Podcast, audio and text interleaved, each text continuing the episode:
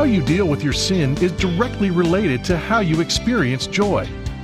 Do you confess and repent? Or do you make excuses and denials?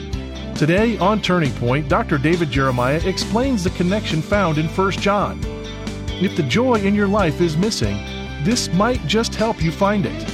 From Living in the Light, here's David to introduce the conclusion of his message, The Games Christians Play.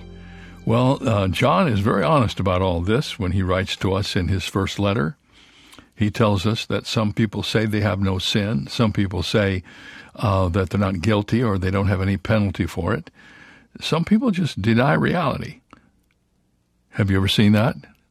Do you notice that in our culture today, that the denial of reality is one of the fastest growing practices in all of life? I mean, there used to be some semblance of honesty and integrity. Now people, they can lie to you over and over and over again. They can get caught in their lies. And the next thing you know, they're lying again. There's no truth in them. And the Bible says you can't do that as a Christian. If you want to have the joy in your life as a believer, you have to be a person of truth. And we'll have the finishing of that discussion here in just a moment. But first, don't forget, folks, we're going to Israel. And I remember when we first started talking about it, it sounded like it was a long time away. But it's March 22nd. It's not very far away. And you need to make your reservation if you're planning to go with us. The tour lasts from March the 22nd to April the 1st. It's 11 days.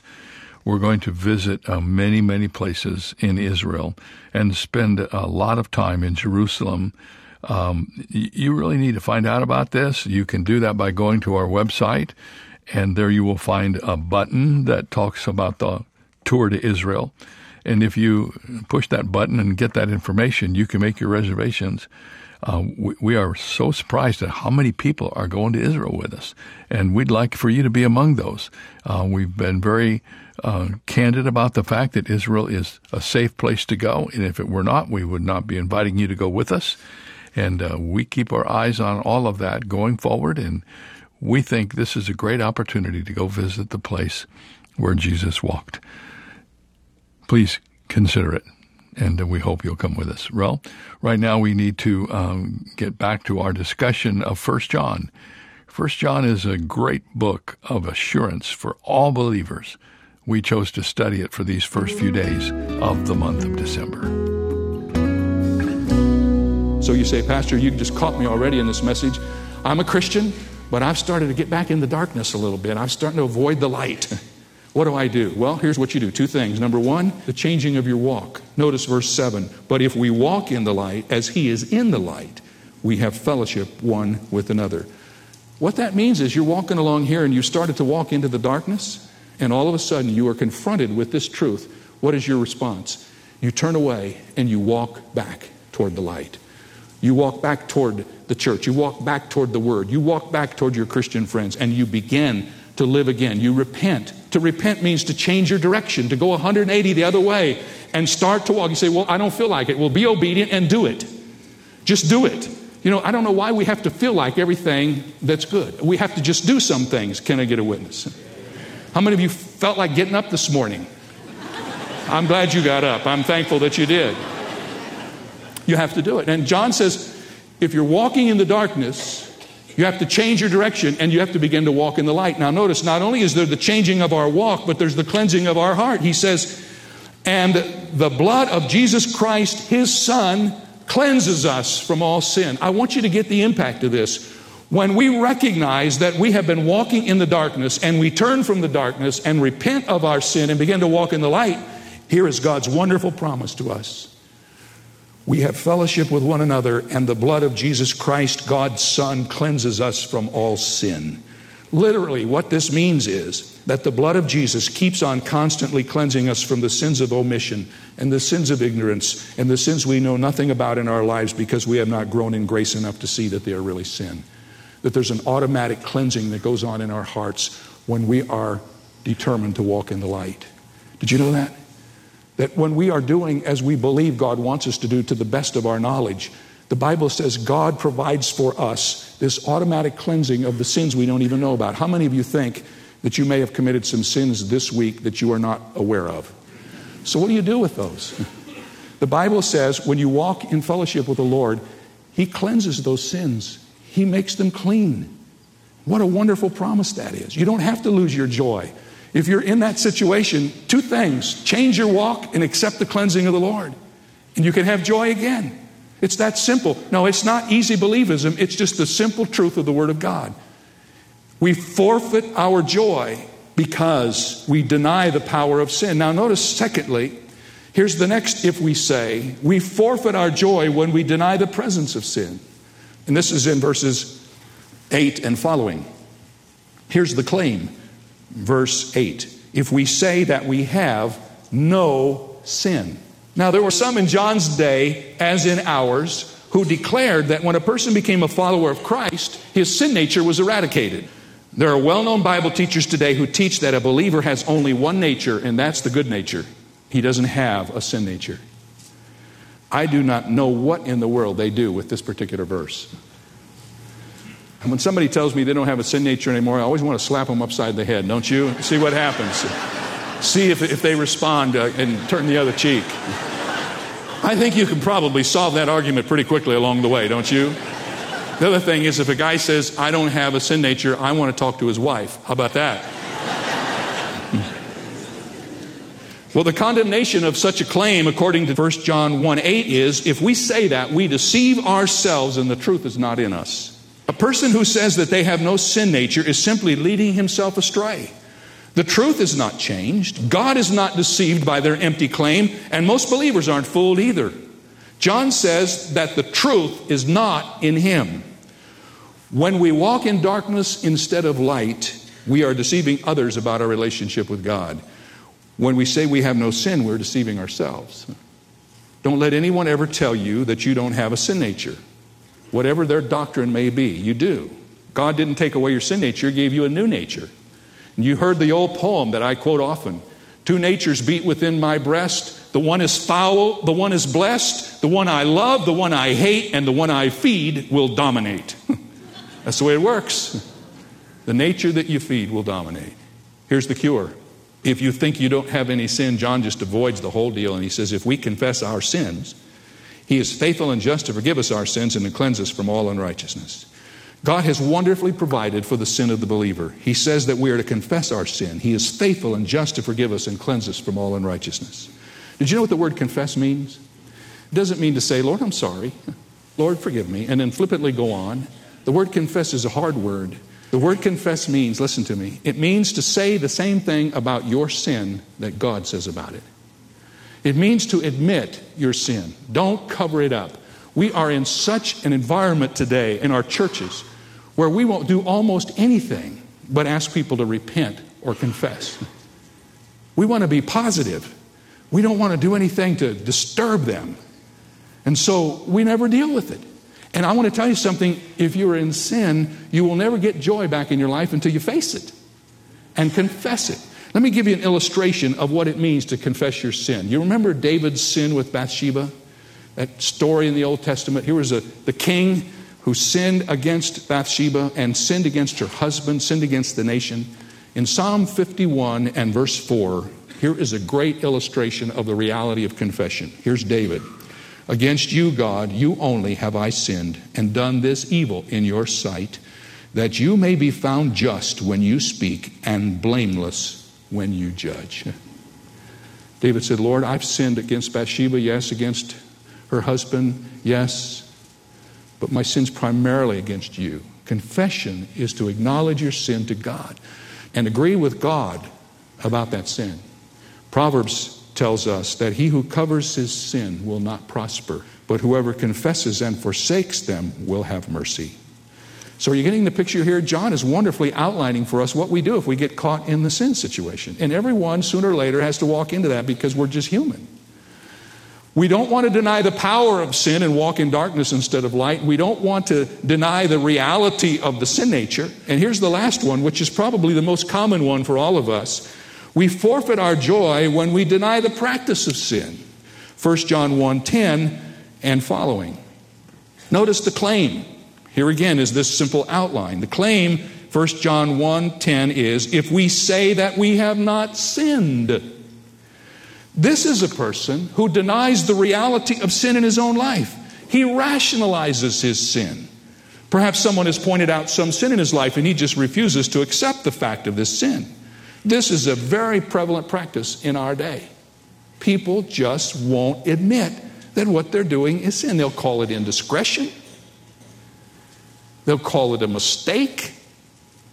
We call it human frailty or personal weakness or hereditary conditioning or environmental kickback. Whatever happened to sin? Have you noticed that when others have prejudices, well, you just have convictions. When others are conceited, you're just self-confident. When others are lazy, you're just very busy. When others are presumptuous, you just take initiative. When others lose their tempers, you just show righteous indignation. Have you noticed how we do that? We excuse ourselves with all this verbiage. Don't push your morality off on me, we say one to another. This might be a sin for you, but it's not a sin for me. You know, the issue isn't whether it's a sin for you or a sin for me. Is it a sin against God? There aren't two lists. You can't go and pick up your favorite list of sin. I want this list. This is my kind of list here. There's only one list. There's only one Bible. There's no two. And you don't get to choose. God has given to us His moral code. And in that moral code, there are certain things He asks of us and demands of us. None of them are for our hurt. They're all for our help. God doesn't say don't do this so He can be just authoritarian in the sky. He says don't do this because if you do this, it will ruin this that I have for you. God always tells us to say no to something so that He can say yes to something better. And when you ruin your life through some vice or some habit, you are only destroying God's perfect purpose for you. He's not saying don't do this because He wants you to be uncomfortable and unhappy. He's trying to keep you from going down a road that will destroy your life. One writer has warned us of the danger zone in which we are living today. Listen to these words. In short, for the Christian church, even its recently popular seeker services, to ignore, euphemize, or otherwise mute the lethal reality of sin is to cut the nerve of the gospel. For the sober truth is that without full disclosure of sin, the gospel of grace becomes impertinent, unnecessary, and finally, uninteresting. What he's saying is that when we try to have positive services all the time, never say anything that's ever going to confront anybody, never read the Word of God where it says this is sin and then honestly report it, we are not helping our people, we are hurting them. We are not making, they might walk out of this service with the warm fuzzies, but when they get back to the reality of life, the reality of the sin in their life is still there and they don't know what to do with it. How can you ever learn how to deal with sin if you don't even ever talk about it? How can you ever help people get through their problems with sin if you don't even recognize that there is such a thing? There are many people today who go to church week after week after week and they never ever hear the Word because it's not positive. And I could go off on a tangent there, but I won't. Here's the condemnation John gives us in verse 10. When we say that we have not sinned, we make God a liar, and His Word is not in us. When we play this particular game, what we're doing is blaming God. We are making Him a liar. He says we sin, we say we don't. Since we don't take the responsibility for our sin, we put the blame on God. For instance, He says He will not allow us to be tempted above that we are able. We succumb to temptation, so it must be God's fault. What's wrong with that? He should never have allowed these circumstances in our life. Blah, blah, blah, blah, blah. Have you seen that's where it is? And we always are excusing it. Pastor, it was just a weak moment. Or, I just walked by that place. I just happened to walk by and the next thing I knew I was walking in. No, man, we got to get back to being responsible for who we are and what God has put in us. He's given us all that we need to be victorious. But when we deny the truth, when we walk in the darkness, when we ignore the light, when we stay away from the influences that can take us in the right direction, and we allow the influences that take us in the wrong direction to pull us into the vortex, we have no reason to believe that we will do anything other than what has happened to us. Notice the cure that John gives us. My little children, These things I write to you so that you may not sin. And if anyone sins, we have an advocate with the Father, Jesus Christ the righteous. And he himself is the propitiation for our sins, and not for ours only, but for also for the whole world. John uses the word children here. It's one of his favorite words.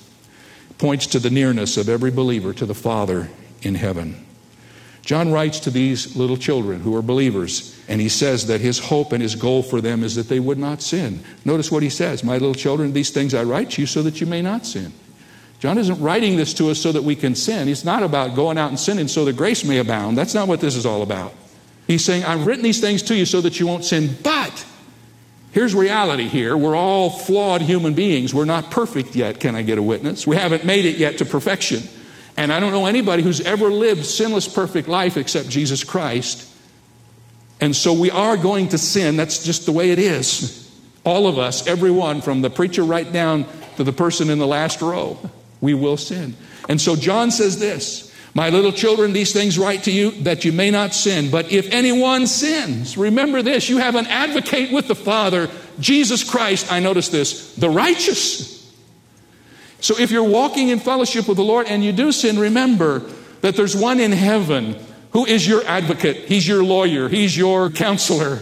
And he stands before God, and he's the righteous one. And when the enemy would say, look at Jeremiah down there, what he just did, God says, yeah, but look at Jesus. He's his advocate, and he's righteous. And he forgives your sin. God has made provision for us so that we might have joy. Notice, the advocate is not with God.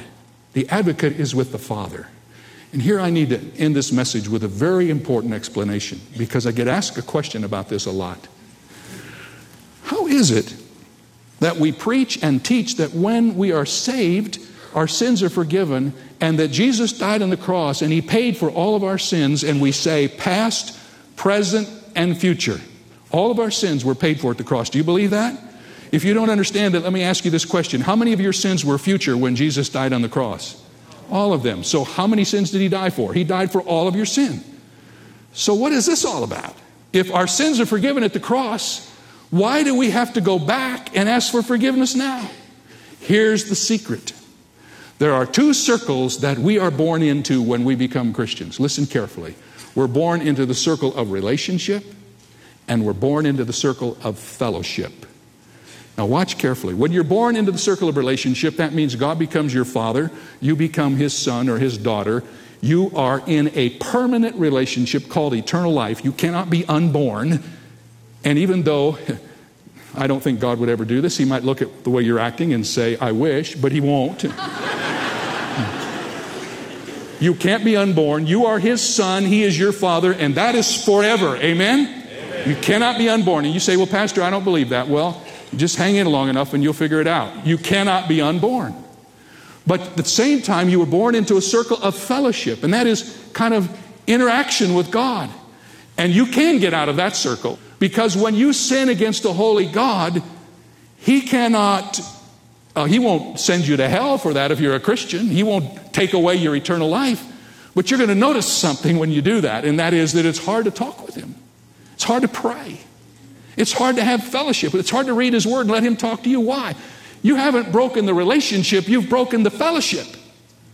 And the Bible says that if you want to get back into fellowship, you have to confess what you've done to the Father, and he will forgive you. Isn't that a very human thing? How many of you, your kids ever did anything that you really were upset about? I mean, we can all vote on that one, can't we? And how many of you did that to your parents? Amen. And what happens when that takes place is, you just aren't running around hugging and kissing each other. It gets real cold and tense, right? So what happens is you have to come back and agree with God that what you've done is a violation of the one who is light, and ask him to forgive you. And immediately when you do that, fellowship is restored. You got it? You confess, you say the same thing. God, I know why I don't have my joy. My joy is gone because what I did yesterday violated your standard. Lord God, I see that now. I understand what I did and how wrong it was. And I realize that hurt you. Lord, you love me so much. You sent Jesus to die on the cross. And I'm the one that said I wasn't going to ever do anything to hurt Jesus because of what he did for me. And I did it. Lord, please forgive me. And immediately when you do that, you can feel the sense of his love and forgiveness come right through you. Anybody had that experience but your pastor? Isn't that true? Don't get to the place where you think if you sin, you lose your family. No, you just lose your fellowship. And when you confess your sin, he is faithful and just to forgive your sin and to cleanse you from all unrighteousness. If you're here today and you've lost your joy because you're out of fellowship with God, here's the way back. Just tell the Lord what you did. Acknowledge that it's wrong and you're sorry. Ask him to forgive you, and he will. And he will restore the joy that you've lost. I read a book recently by a rather young theologian. His name is Cornelius Plantinga, Jr. And the book is called It's Not the Way It's Supposed to Be, The Breviary of Sin. I found this statement, and I want to close with this, and I want you to listen carefully because this is so important. He writes, self-deception about our sin is a narcotic. It is a tranquilizing and disorienting suppression of our spiritual central nervous system. What's devastating about it is that when we lack an ear for the wrong notes in our lives, we cannot even play the right ones or even recognize them in the performance of others. Eventually, we make ourselves religiously so unmusical that we miss the main theme that God plays in human life. The music of creation, and still greater, the music of grace, whistle right through our skulls, causing no catch of breath and leaving no residue. Moral beauty begins to bore us. The idea that the human race needs a Savior sounds rather quaint. Do you hear what he said? He said that when we refuse to acknowledge that there's sin, and that sometimes there's sin in us, and that we do wrong, we get ourselves tranquilized in such a way that we not only don't recognize the sin, we can't even recognize the good things that God does for us. We lose our whole moral compass. We get desensitized even to the good in others, so that we just sort of become like zombies, moving through life without any sense of the grace of God. Do you know there's one thing that is more powerful than any sin you've committed, and that's the grace of God to forgive you. His grace is greater than all our sin. So if you want to have joy, don't go through life ignoring and denying that there's such a thing as sin. All of us deal with it. Accept it, acknowledge it, ask for forgiveness for it, and begin to walk in joy again. And keep short accounts with God.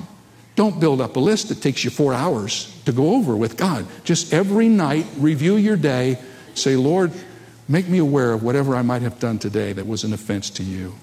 Help me to be sensitive. You'll discover that as you do that, you will have a continual sense of the cleansing of the Lord, a continual sense of the advocacy of the Father, a continual sense of the propitiation for your sin, a continual sense of joy, because you know that you and God are all right. Amen. Amen. Amen. Well, that's the first major lesson, Games Christians Play. Tomorrow, for the Friday edition, we're going to go on in the second chapter of 1 John. And you remember this old hymn, Trust and Obey? And that's the title of our lesson. And that's tomorrow here on Turning Point. Friends, we are so excited about our annual devotional guide. We love telling you about this, and I kind of like having it in my hands. It's beautiful, soft leather. This year it's blue and tan. The words are on the cover are Every Day with Jesus, and they're in silver embossed into the blue leather.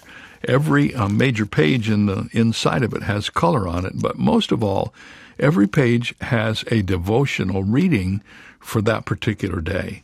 You can read this every day through the whole year. You can share it with someone else. It's not dated by year, just by month and date. So when you're finished, you can share it with others. Many of you have done that already, and you've told me that. You have read devotionals that are now circulating everywhere because you become a distributor, and that's a good thing.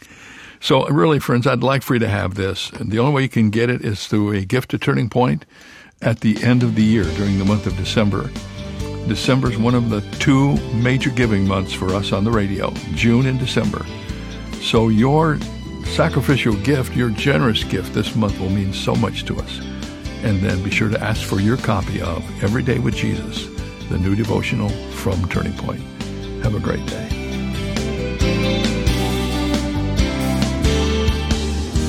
Today's message came to you from Shadow Mountain Community Church and Dr. David Jeremiah, the senior pastor. To let us know how God is using Turning Point to deepen your faith, write to Turning Point for God of Canada, P.O. Box 18098, Delta, BC, V4L 2M4.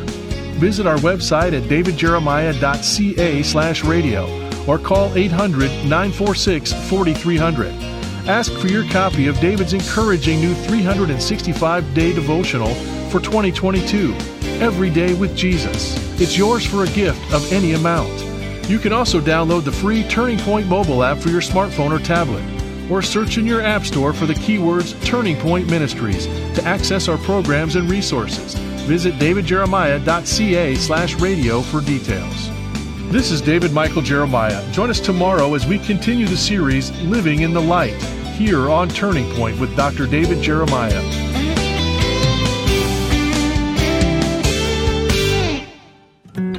Have you ever wondered what your legacy will be? The Jeremiah Legacy Society from Turning Point was created for friends of the ministry who feel called to partner with Dr. David Jeremiah to deliver the unchanging Word of God to future generations.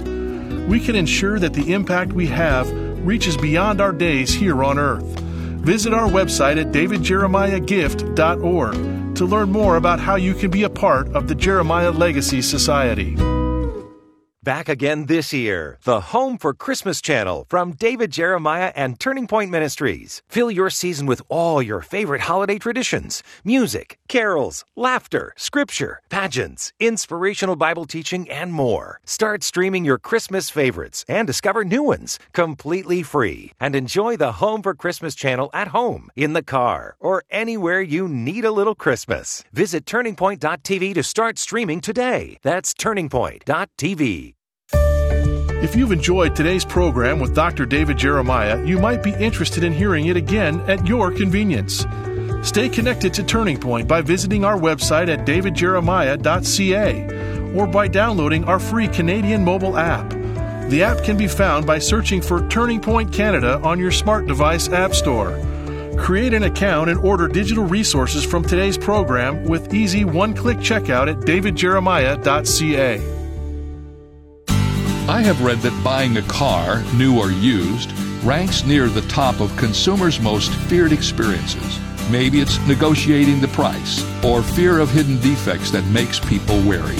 Regardless of the kind of transaction, everybody is looking for trust. Truth is like money. When we give and receive truth, trust is established. We give money to purchase a product, and we give truth to purchase trust. To the degree that we don't tell the whole truth, the trust factor is diminished. When you interact with people today, do everything you can to build the trust factor. Where trust abounds, fear is gone. This is David Jeremiah encouraging you to get on the road to new life. Discover God's trustworthiness on Route 66. Route 66, driving the word home. Log on to Route66Life.com. Start your journey home today.